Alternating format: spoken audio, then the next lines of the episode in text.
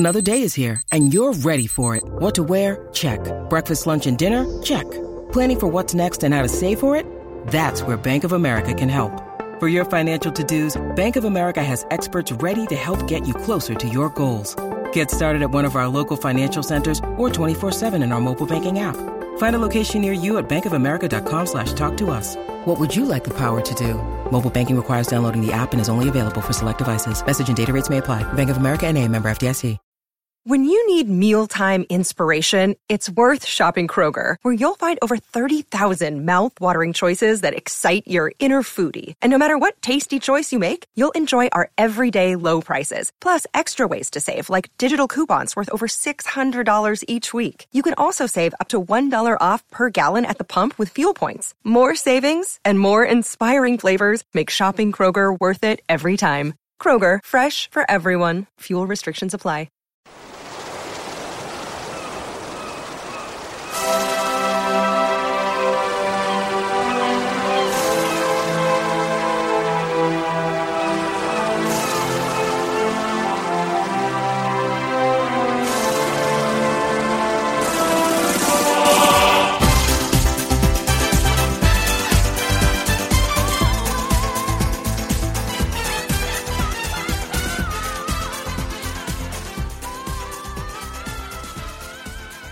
Hello and welcome to Footballistically Arsenal. I am Boyd Hill and I am absolutely delirious with jet lag because I've just come back from LA today.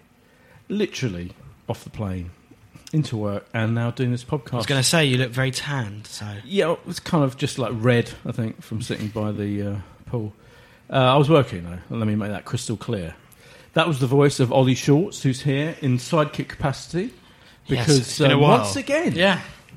Once again, our friend Josh has abandoned us for whatever, I don't know. Well, he's been in Barcelona. So. Josh opted out, has he? He's opted out. He did go to be fair to him, he did go to Barcelona yesterday and endured sitting in the highest level possible. He was trying to find the Arsène out banner and destroy it, probably. The famous banner. So he's not here this week, but we have got East Lower, as he's known on Twitter. Jim Harris, as he's known in real life. Welcome, Jim. Thank you.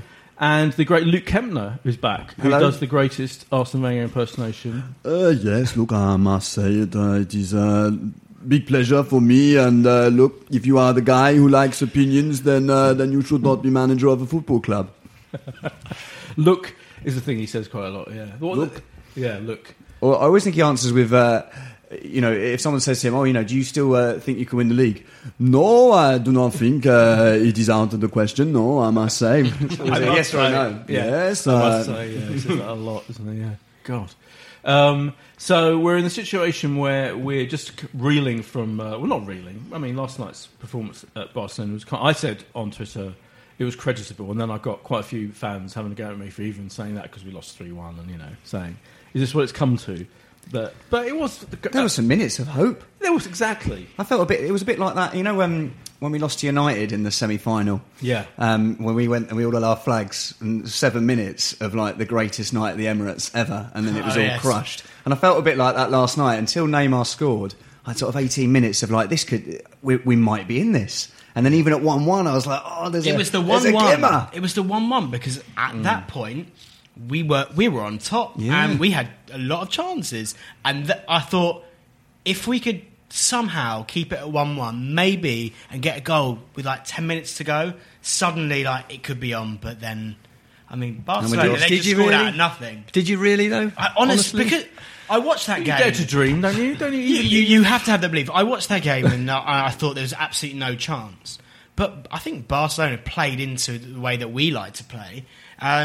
And we had Welbeck had numerous opportunities. Sanchez had that header. That goes in. El Nene's chance goes in. Suddenly it's 2-1.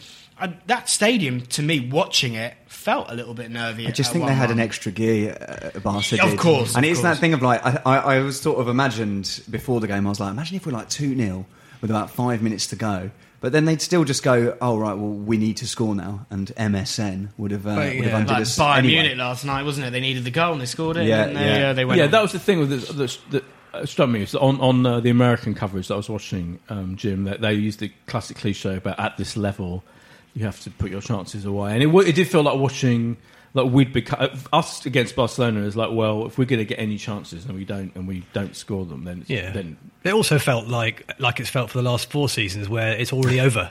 So the team that you're playing against is sort of, you know, not on the beach quite, but they know it's pretty much over. And if it gets a little bit hairy, they just ramp it up a bit. And so there was a stage, you're right, where it felt like, oh, this quite level, equal game, and got some chances, but you did know full well that they would crank it up. And it would, I guess, the positives I'm trying to wring from our team selection and tactics. I thought pretty much apart from Flamini, who obviously got taken off. I mean, was he injured or was he just? Well, yeah, he looked a bit cross, didn't he? But you know, he had got a yellow card. Who knows? I mean, for absolutely pathetic challenge. I thought classic Flamini, pointless, absolutely didn't need to be done, and kind of. Attacked, leapt at whoever, I can't remember who it was, leapt at him and got that inevitable yellow card and was then. And then he watched the rest of the game in the press spot, where they have the press conferences. Yeah, John Cross tweeted a picture of him just sat there, and the players aren't even allowed in there. Well, it's a sad time because he probably won't play at the new camp again. You know, that's what it was. So. Yeah, let's be honest, he's not leaving our club anytime soon. You know that. You know that man's got another year's contract left in him. Oh god! But you know what was most frustrating? But tactically, sorry, go on. What's most frustrating? Most is Jim mentions the last four seasons of getting knocked. Well, it's now been 6 seasons, but it's the last sort of 4 seasons that really infuriate me when we always just mess things up in the first leg through our own stupidity and naivety, because when we played Bayern Munich the first time, it was, I believe it was 2-0. We scored in the last minute. What do we go and do? We go and try and equalise, and they go down the other end in the 90th minute because we put 10 men forward to try and get an equaliser, and we would have won that second leg, and we would have got through if we had held it at 2-1 against Bayern Munich the following season. Again, we went naive trying to get that equaliser when it was 1-0, and then in the 90th minute they went and scored and made it 2-0, game over. Against Monaco, 2-1 when you know you're playing against a shit Monaco side, going to their ground, you got every chance of winning. We just had a shit game, and we went and fucking let them score in the 90th minute again. And it's the same shit every season with this Champions League bollocks, and I'm just... It's so boring, you know. You throw it away because you're naive defending, and then you go and have a relatively okay second leg, and it's just it's repetitive, it's boring, and ugh. You want positives, don't you, Boyd? Well, I was clinging to the positive that it's a positive and yet a negative at the same time for me, because I thought 10 out of 11 players' team selection was fine, and the tactics were good, and I thought, you know, the effort. The intensity, which is a word everyone's been using, not just me, but I've been using a lot recently, that we'd been lacking, was there. They were definitely on it, but so all of that was positive. Iwobi, you know, kind of bold choice, but I thought was good. And not playing Giroud and definitely playing Welbeck. All of these things were good, but then you think that positive is kind of negative, because if all of that, everyone from the manager down, like his team selection, tactics, and getting them to play at that level of intensity can work in this game against Barcelona, where we've got barely any hope. Obviously, it's a huge game, but can't do it every other week in, you know, playing Watford or whoever. Well, that's the kind of even more infuriating thing as well. That, you know, why can't we do that? It's become a cliche, but we cannot do that every week. But other teams can. Yeah, it's a false dawn kind of scenario, and it does happen too often. If you know, we've probably won 3 in a row. It's probably about the most we've won this season, 3 in a row, and many of them not that convincing. And you kind of keep hoping, don't you, as a fan, when you're not mathematically out of the title race, you keep hoping that, look, if we could string a run together, we could get close, and we probably could, because there will be some points dropped. But the trouble is, we don't show any capability of stringing a run together. It just, you know, we could play that nice attacking direct football like we did for a little bit against Barcelona, and again, and all, you know, on Saturday morning at Everton, you could easily see us getting beaten 3-0. You just don't know, do you? It's impossible to say. Yeah, I think what worries me is sort of when you. I remember it was the game when Tottenham were playing Swansea, and Fabianski's having the game of his life, and I thought, if that's Arsenal, we don't win that game this season. And you look at teams like Tottenham, you look at teams like Leicester, they are knocking on the door, and then they are getting a breakthrough where we don't seem to, and here's that word intensity, seem to have that intensity in any of those games. Mm. Especially, I mean, it's the United game is the one that's made me more livid than I would have been about that Barcelona game. You can take losing to Barcelona, you can take losing to Bayern if the intensity is there in those other games, and it just isn't. And it's infuriating to watch, I think. The amount of shots that we have, not on target, just shots yeah. that we have... Watford, Manchester United, Swansea, Southampton, and it's, you know, once annoying, twice, you know, 3, 4, like 5 times, and suddenly, like, it doesn't seem like it's just a one-off. It's happening far too often for my liking, and yeah, that's the whole thing with Barcelona yesterday when they had 3 really good opportunities, they scored 3 goals.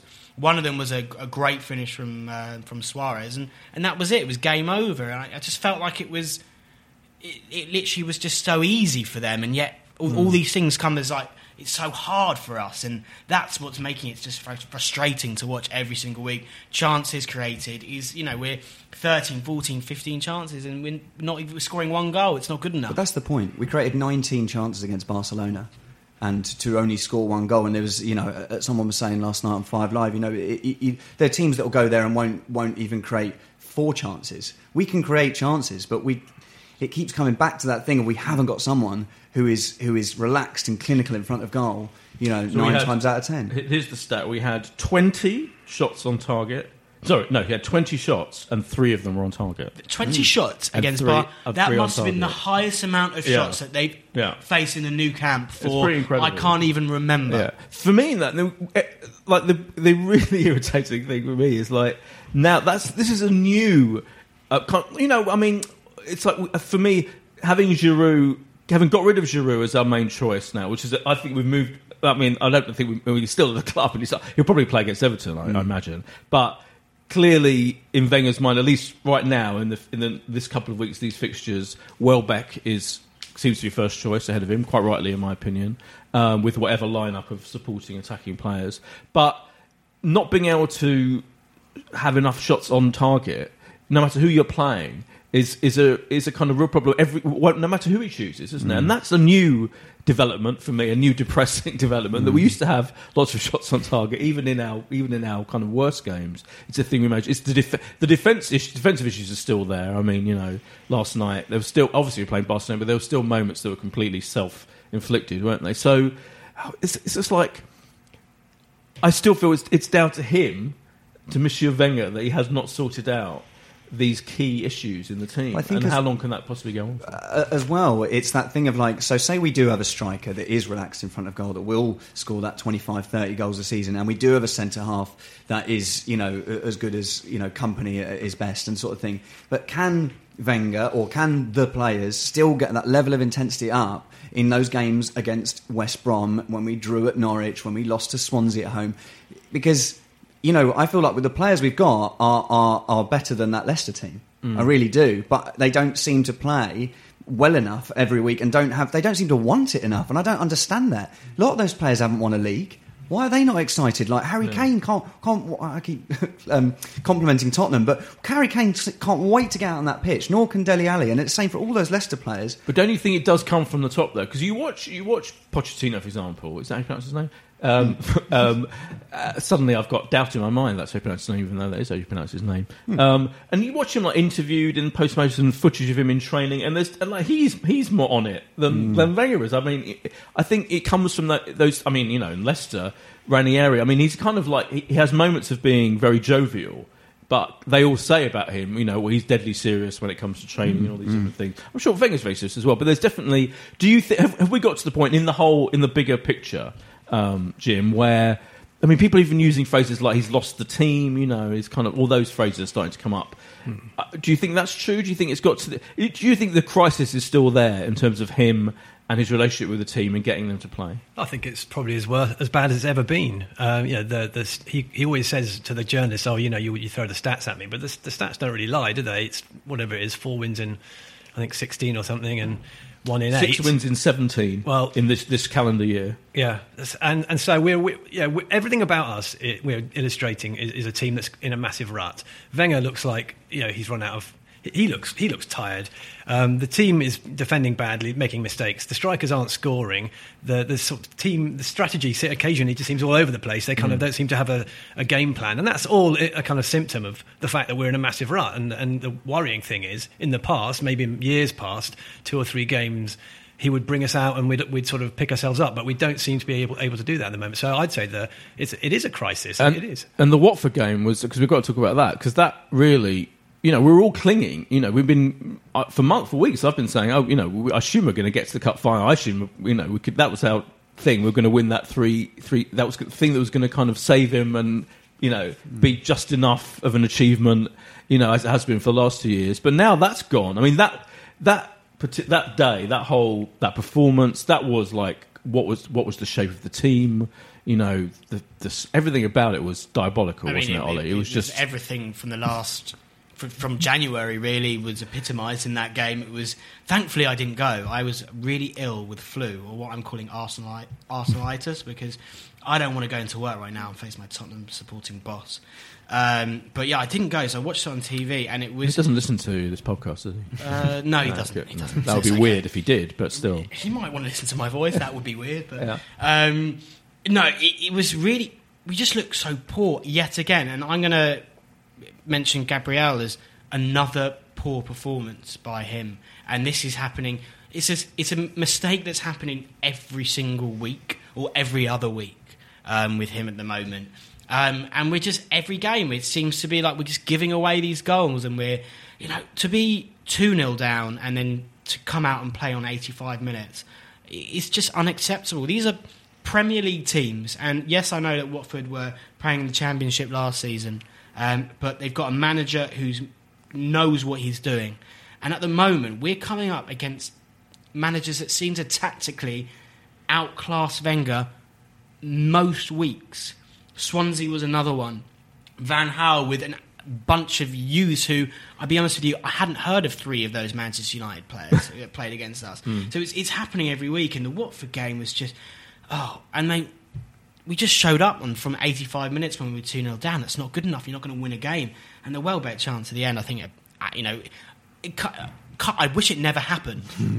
I didn't want it to happen because now it just aggravates me even more that he missed it. But we didn't deserve to go through. And the whole Walcott having that conversation with all the players, what we're saying after the whole game, oh, we had this... The secret meeting. The players' meeting. Fuck all, didn't it? The not-so-secret meeting. How did Gabriel not get about 6 red cards for that challenge in the Watford game? That's even more infuriating, isn't it? It wasn't even booked, was it? No. Ugh. And I wonder, when I watched it in normal time, as they say, I thought it was fine. But then he watched it again, it's like, what is he doing? It was like Tekken. And he literally just two-footed, launching himself in to finish him. It really is bad, and I think that's it. Another. It was like Coquelen against Tottenham. Stupid mistake that he cost us against Tottenham. I thought we were on top of it, and then Gabriel, he got away with it, but it could have cost us again. You know, and. Oh, it's just terrible. In many circumstances, we'd be looking at defeat in the quarterfinal after a run of 15 games, and you'd say in other circumstances, you'd say, "Well, we had a brilliant run in this, won it twice in a row, you beat that anyone else." But the trouble is, when you take it with all the other stuff that's going on, it feels bad. But it was just it is very bad timing to have pulled it. It's not so much losing in a cup quarterfinal because these things happen, but. Haven't happened to us for 3 years. Yeah, years. But that's football, right? So you can but it was the one thing that Wenger has managed to do is win the FA Cup a lot. I mean, not the one thing, but one of the big things he's managed to do is win it a lot. Incredible record in the cup, and it was the fact that we were all clinging to that, wasn't it? And that because we've said before in this podcast that often when you're on the edge of the precipice, for me. With Arsenal, and with him, particularly his managership,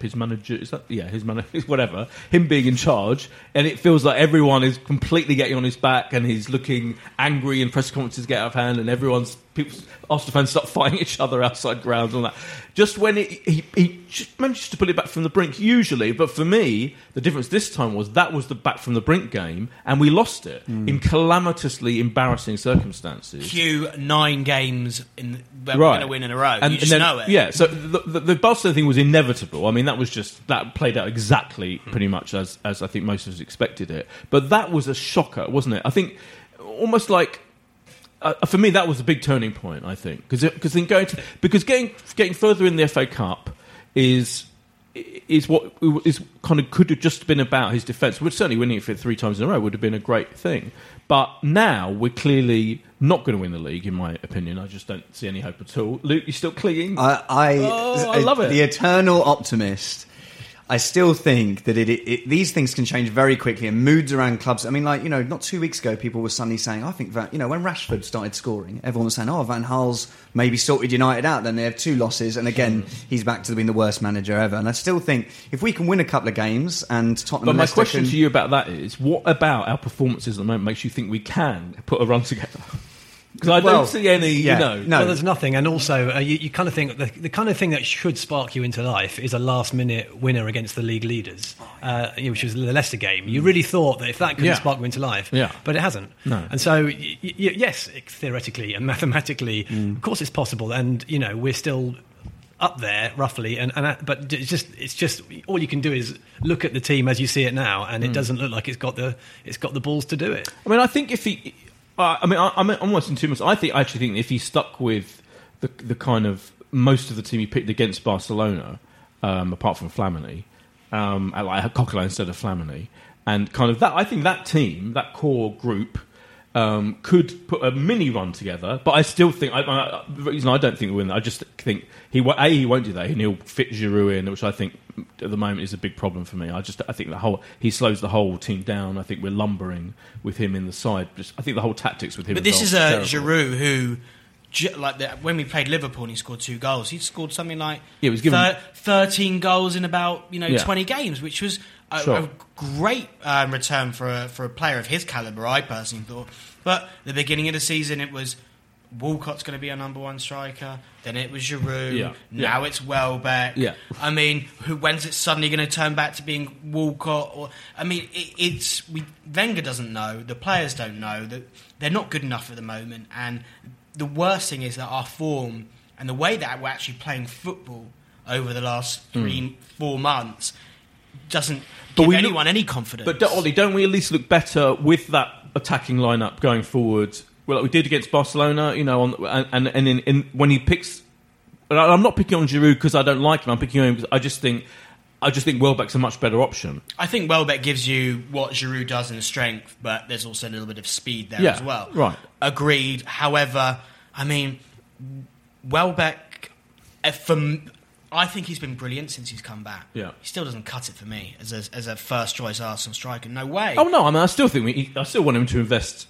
35 million in a proper... That's the most frustrating thing is, like, do any of you actually think he is? I don't think come 9... If we come 4th or 3rd, which probably most likely scenario, I don't think he's going to look at it and be like, we need to go and improve. Well, this is the interesting... So let's talk about... Well, I'm intrigued with what's going to happen, because it is... So, because I think... I mean, we talk about it every week, but I still think it kind of changes subtly. And like I watched him in one of the post-match press... Oh, no, it might have been before the Barcelona game, either before or after... And he kind of was talking about, and they were all saying to him, your own pride and you don't want to go out on a low? And he kind of said, interestingly, that I don't worry about that kind of thing. And he was like, it wouldn't bother me if I went, what he said was, if everything went horribly wrong, he would still take the decision to go if he felt it was the right thing to do, and he wouldn't worry about that he's ruined his legacy to go on. But I think it's pretty unlikely that he's going to go out on a high now. If we can't wait years and years and years, so. Luke, I don't know about you, but for me, like, if we don't win I don't think we are going to win the league, and if we come 3rd or 4th, and we're out of all the other things now, and I just think, people's level of unhappiness is going to be much greater, even greater than it has been last year, and leaving him in a very difficult position. I think even this podcast now, I've never seen us or heard us. It just sort of feels a bit like no one knows what the answers are anymore. And I was thinking about on the way here. I've been supporting Arsenal for 20 years. And so Wenger is such a massive influence, not only on Arsenal, but on my life in general. Yeah. So I will never be able to say, get him out. But it has come to a point now where it's even like last season, you sort of, Willie won't he, and then he wins the FA Cup. Where now it has got to a point, like you say, if we do lose out to Tottenham or Leicester, you've got to go, well, what There's no excuse anymore. It's not about money. I was going to say earlier when we were talking about the confidence of those players is so low now, and Wenger's the one that's got to bring them up, but he doesn't seem to be able to, and I worry. Yeah. Do you see any? Do you really think? This is my question. If those things do happen, if the most obvious, and it's all hypothetical, but it seems to me incredibly obvious that we will end up finishing third or fourth, and certainly not winning the Premier League, and not winning anything else. Do you think he can really just carry on blithely and in that people will accept it? Ollie's nodding that he will. I think it.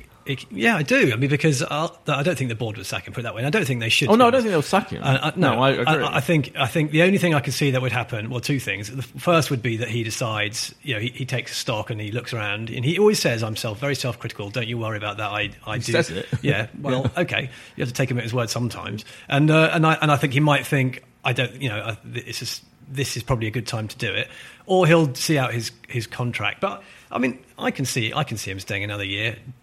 I can see him staying longer than that. I think he'll get given another contract. Personally, I don't. I mean, the words of Kroenke the other week, and I wrote them down. I don't know what. Boy, you probably got them in front of you. I have. Yeah, you did a very good menu, Ollie. What did he say last week? So this is actual words of Kroenke. Is that what you're telling me? In what context? Like, what was this? Is an interview that he did just before the Watford game. Really? He never gives interviews, though. Are you sure you haven't invented? This isn't parody. No. So according to you, he said, I love the way you've written, his comments last week, unacceptable as an owner of a sports club. That's your editorialising there. He said, if you want to win championships, then you would never get involved. What does that mean? Like, what does he mean? Why is he getting involved then? The funny thing about that, it's like everything with Arsenal, it's incredibly nuanced, because if you read the whole thing through, that sentence on its own sounds absurd. Yes. I mean, why? Yeah. But if you read it through, he kind of says, at least this is how I read it. Maybe I'm being too kind to him. He kind of says that you need to sort out the finances before you go and buy the big players, and that's what we do, rather than just going on a massive splurge. Oh, I see. He did mention obviously the Man Cities and the oil money, but still, I don't want to cut him slack. We've got so much money, go and do it, wasn't it? Wenger said when the whole stadium came about that we're going to move from Highbury. It was like, we're doing this so we can compete with your Barcelona, your Real Madrid, your Bayern, your Milans at the time, and whatnot, the big boys in Europe. And what was it? We're now ranked 10th which is the all-time low for us in how many years. So actually, we've moved. Yes, times have changed. Yes, you've got all this Chelsea money, this Man City money, but we have money to compete. But we're not using it. And that's the most frustrating thing. If we were using it and it wasn't working, then I think a lot of people would just be like, well, at least we're giving it a go. The most frustrating thing for everyone is we're not competing where we believe and where the club should be. And we have lots of money. So...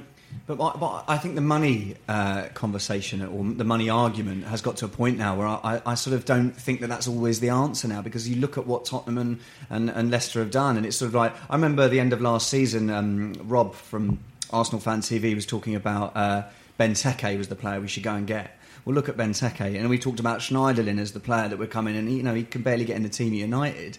And it's sort of, I don't know if money is always the answer. I feel like these group of players could be top of the league and should be top of the league. They have lost games that they should not have lost.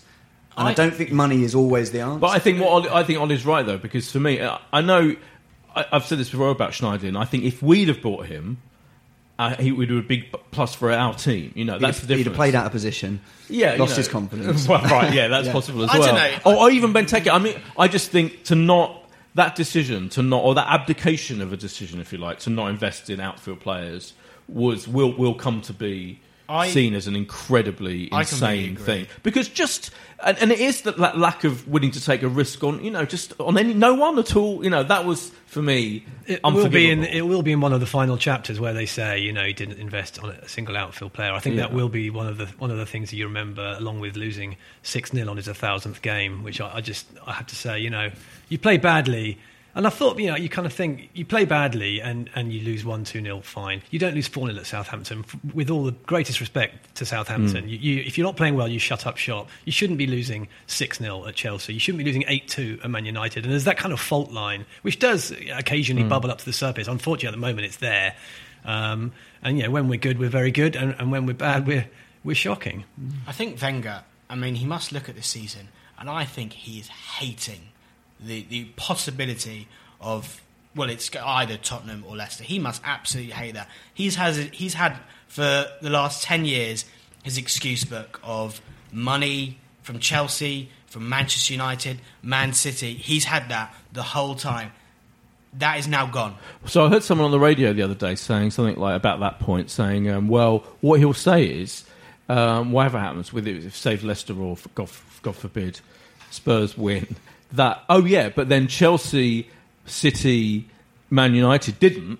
So, like, they spent loads of money and they haven't won. That should be what he says. So, what I'd always counter that is, I personally think Ollie Chessis was here last week. He said every manager should be sacked, which is obviously a complete extreme. Mm. But actually, well, when you look at it, at the start of next season, Liverpool will be with a different manager who started this season. Manchester United, Chelsea, and Man City will all start next season with a different manager that started this season, except for us. Right. And they've all come below Tottenham and Leicester, and for me, I think that says it all. Well, we're the only club that has the same ending every time. And my argument against that theory about all the, you know, the big spending rivals not doing well this season is that they have won the league in recent memory, most, you know, fairly regularly. So, you know, they've done it. They don't, you know, obviously it's embarrassing. The Chelsea is particularly embarrassing.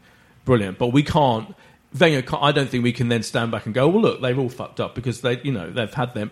We're the ones who fucked up really, relentlessly year after year when it comes to winning this particular league. But it's such a difficult argument, which is why we always end up going around everyone. It's a great pub conversation, and it's so difficult because if you look at Wenger, you say he is our greatest ever manager. He's lasted 20 years, which there's almost no managers who aren't brilliant. You can't last that long if you're not brilliant at what you do. You just can't. And okay, it's gone a bit stale now. It definitely has.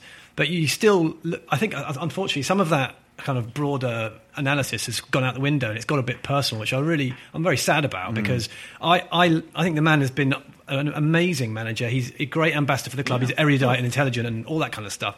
And unfortunately, some of that's kind of been forgotten. That's not to say I think he should stay on because I don't. I think it's time. I think it is time for a change. But I think it's a shame that a little bit more respect isn't shown. But I think it's. You're right. I agree with that. Yeah, the lack of. I think it seems to be from what I can. I may be wrong, but like younger fans on social media, wasn't it, who kind of didn't live through. I mean, this is going to sound patronising, but I think it's true. Didn't live through, you know, the George Graham years and the you know, some of and even before George Graham brought us into winning stuff again. We had a long period where we didn't win stuff pre-George Graham. I can just about remember, but it's like all they see now is this run of year after year after year of deja vu and having a huge amount of money as well. They see all this. So the story right now for them is we've got a huge amount of money. He's not spending it. He's stubborn. He's still doing substitutions on the 70th minute. You know, it's like all of this kind. I can see it from their point of view, is what I'm saying, and I don't condone it because I think all of them showing him disrespect is terrible. But equally, like, you know, from their point of view, it's just a weird situation, isn't it? And a unique in world football, looking at all the other big clubs, you know. You know, the manager of Barcelona was saying, you know, we're on 6-month contracts soon, let alone being at 20 years. It's such a unique, bizarre. It's like, for me, like we're all kind of in like a prison, really, of Arsène Wenger's own making, and the clubs are making where there's no way out except for him eventually deciding to go whenever, and that is completely bizarre. Well, like last night, I was listening to Five Live after the Barcelona game, and there was a guy that came on, and he said he was born in 1999. And this is sounding patronising, but I'm 28 myself, so I'm not, you know, I don't consider myself old. But he was born in 1999, and you know, and they asked him, "Oh, do you remember the Invincibles?" And he's like, "I've got it on DVD." Wow. He said, "I sort of remember it," and it's just like so.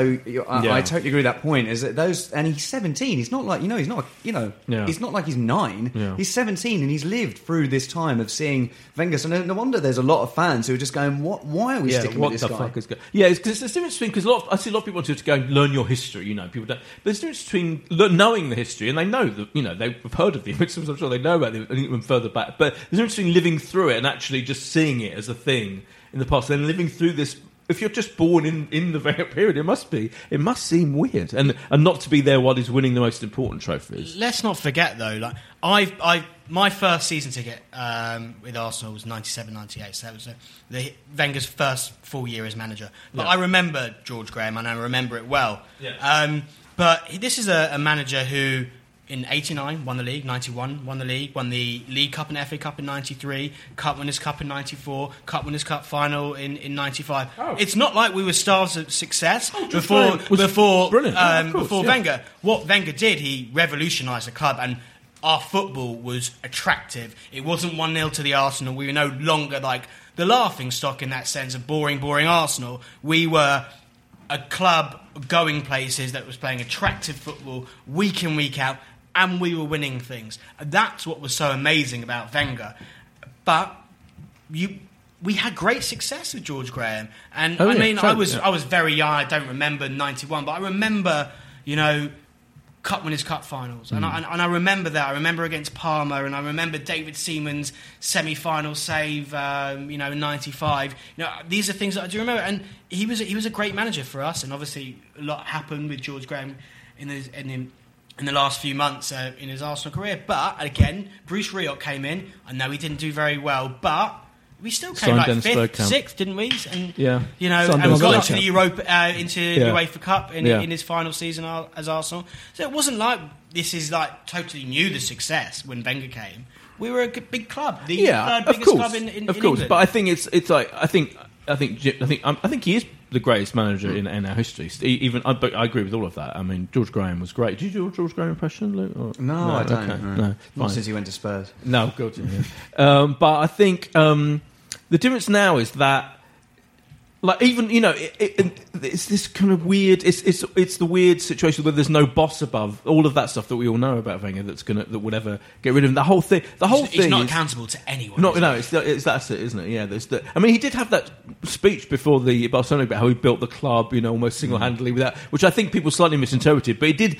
I thought that was misguided timing, I have to say, to kind of self-aggrandise. The trouble for him is, unfortunately, and this is why it's going to be, I think, quite difficult for him, whatever happens, is that pretty much anything he says now, people jump on, and they take it the way they want to take it. Yeah. And whether he was well advised to do it or not, unfortunately, pretty much everything he says now, people say, oh yeah. Yeah, that's true. And it's a shame, because how do you bring yourself back from that without? I mean, I suppose winning. That's the ultimate one. Mm. But it is a difficult. It feels like kind of end of days ish for him, and I wish it wouldn't be that way. But that's what it feels like. But is it really end of days? Is it? It feels like end of days now, but.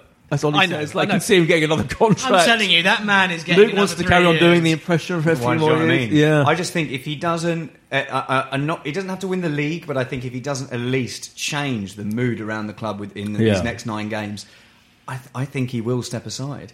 Do you? And they won't sack him, and like we were saying earlier, that has to be his choice. Yeah. That's the only question. Will he consider it as his choice? But I think it's Darren at Arsenal who's one of my friends who said something recently on Twitter about how you can't fans can't even imagine the moment when he's not there. It's so inconceivable, isn't it? It's like it would explode, would self-combust. You'll get a message. Yeah. Someone will be like, "He's gone," and you'll just be like, "You won't have a clue what to do with yourself." Yeah. Because I don't. But 2 or 3 years ago, had we said that, had we sat here and said, "Would you?" You'd be utterly astonished if Wenger left. Mm. Like even 2 or 3 years ago. But I think now, yes, it would be a big shock because he's been there so long. But it wouldn't be a massive surprise, would it? It's not so much a massive surprise as. It's gone on so long that it's difficult to imagine the club without him, and the déjà vu and all the same things happening. It's to stop that whole process suddenly and have someone. It's just. It is difficult to kind of picture it, isn't it? I guess is the difference. Yeah, all logic points to him absolutely fucking, for God's sake, finally walking away. I mean, I think he should. I just think the staleness has got out of hand now. I think it's unless he pulls out the miracle of winning the league, which I just don't think is going to happen. Then I just think he has to go away. But I still, even though I think logically he should. And Luke's saying he might and can see. I just can't imagine that moment. Yeah, it's so. We're so much a prison of him. Really. He's like a part of the family. Arsenal is a family that you love, and he's been at the figure. And for almost all of it, he's been an absolutely fantastic figurehead. He still is a fantastic figurehead.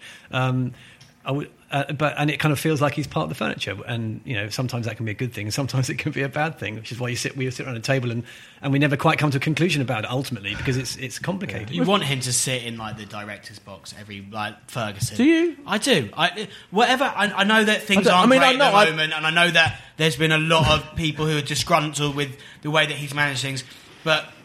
Whenever the time comes that he leaves, I will always remember him for the absolute joy he brought me. I would love him to just sit there, enjoy Arsenal as the club that he has kind of built in a way the last sort of 20 years. I just can't imagine him doing that thing. It's more that. I can't imagine him wanting to sit in the... I think it's that Ferguson thing. James from Gunnerblog said to me, he was like, I think it's a shame that he could have walked away after the 2014 FA Cup. Yes, absolutely. And that would have been perfect. And he implied himself that he was thinking about it. Yeah. And he would have sewn it up in a little box, and I would have cried my eyes out at his leaving speech. But now, it's like you were saying, there's no conclusion, because you sitting there going, it sort of has to happen, and I hate it. But it has to happen now. Mm. The mood is so... There's fans fighting between each other. Well, they're not turning up either. This is the other thing, is people are... It's all fairly anecdotal, of course, but these things tend to be. But I know plenty of people who are sticking it on the ticket exchange as a matter of course. I don't want to go anymore. Really. And unfortunately, it's hard to shift that mood, isn't it? Yeah. The only way you can shift it is by winning and winning more than once. Yeah. Well, let's think. We've been running around in circles talking about Wenger. It's my fault. I just can't. When's this podcast going to be positive again? When we do something... Well, we haven't lost two key games, in a row and been... Iwobi played well. Yeah, Iwobi played well. And the other positive I wanted to mention, actually, while we're here, is... Well, there's another positive, I can't remember. Oh, you've forgotten it. El Nene's goal. El Nene, thank you. No, El Nene in general. Yeah. He's good, isn't he? Yeah. He's having shots on goal. Yeah. He's making some good runs. Yeah, him in general. In fact, someone on Twitter wanted to mention that because, of course, Josh said he wasn't good enough. Before you've really seen him play. Yeah. So we have to make the point that Josh was wrong, because he does seem... for me, he seems a positive. No, Ollie's looking at me like I'm mad. No, I don't. I actually think he's been the shining light of a... Yes. A terrible team. Run. But actually, I think going back to the Barcelona game... One of the things that was quite exciting is for ages, especially at home where we've been a bit found out, we've done that classic really slow plodding forward where you get to the end of your D and it's left right exactly. and you might get it with a set piece at the end or a bit of luck, but what was great about that is we were some very direct play and really pacey and that's what we've been crying out for pretty much all season. You've summed up exactly what my positive was about that game as well. Thank you, and thanks for reminding me about El Nene, because I knew that it was definitely him. So we've got to move on though to predictions, and I apologise for me being jet lagged and just whittering on about Wenger like I've done for about the last 10 months. It'd be so weird to have a podcast. He has to go eventually. That's he can't carry on till he's 102. What's weird about this podcast is you haven't mentioned the need for Theo Walcott to come into the team. Well, I'm trying to stop going on about him, Theo. And I did retweet a good article about him, which was very good by, I can't remember who it was the other day, but if you look at my feed, he's defending him against the insane attacks. But thanks for drawing me into defending him, you bastard. Can't believe it. I went through a whole podcast and what going on about him. Sorry. More importantly, we've got the Everton away game, 12:45 on Saturday. Luke, what's going to happen in that game? I think we are going to win 3-2. I like it. And I think Lukaku is going to score both of those goals. But, he would have been a good signing for us. Mm. Anyone would be a good signing for us. Jim? I think it would be hilarious having just put everything down for the last sort of 45 minutes for us to go and win.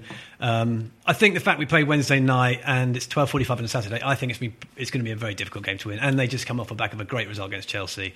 I think draw. What's the actual score? 1-1. Ollie?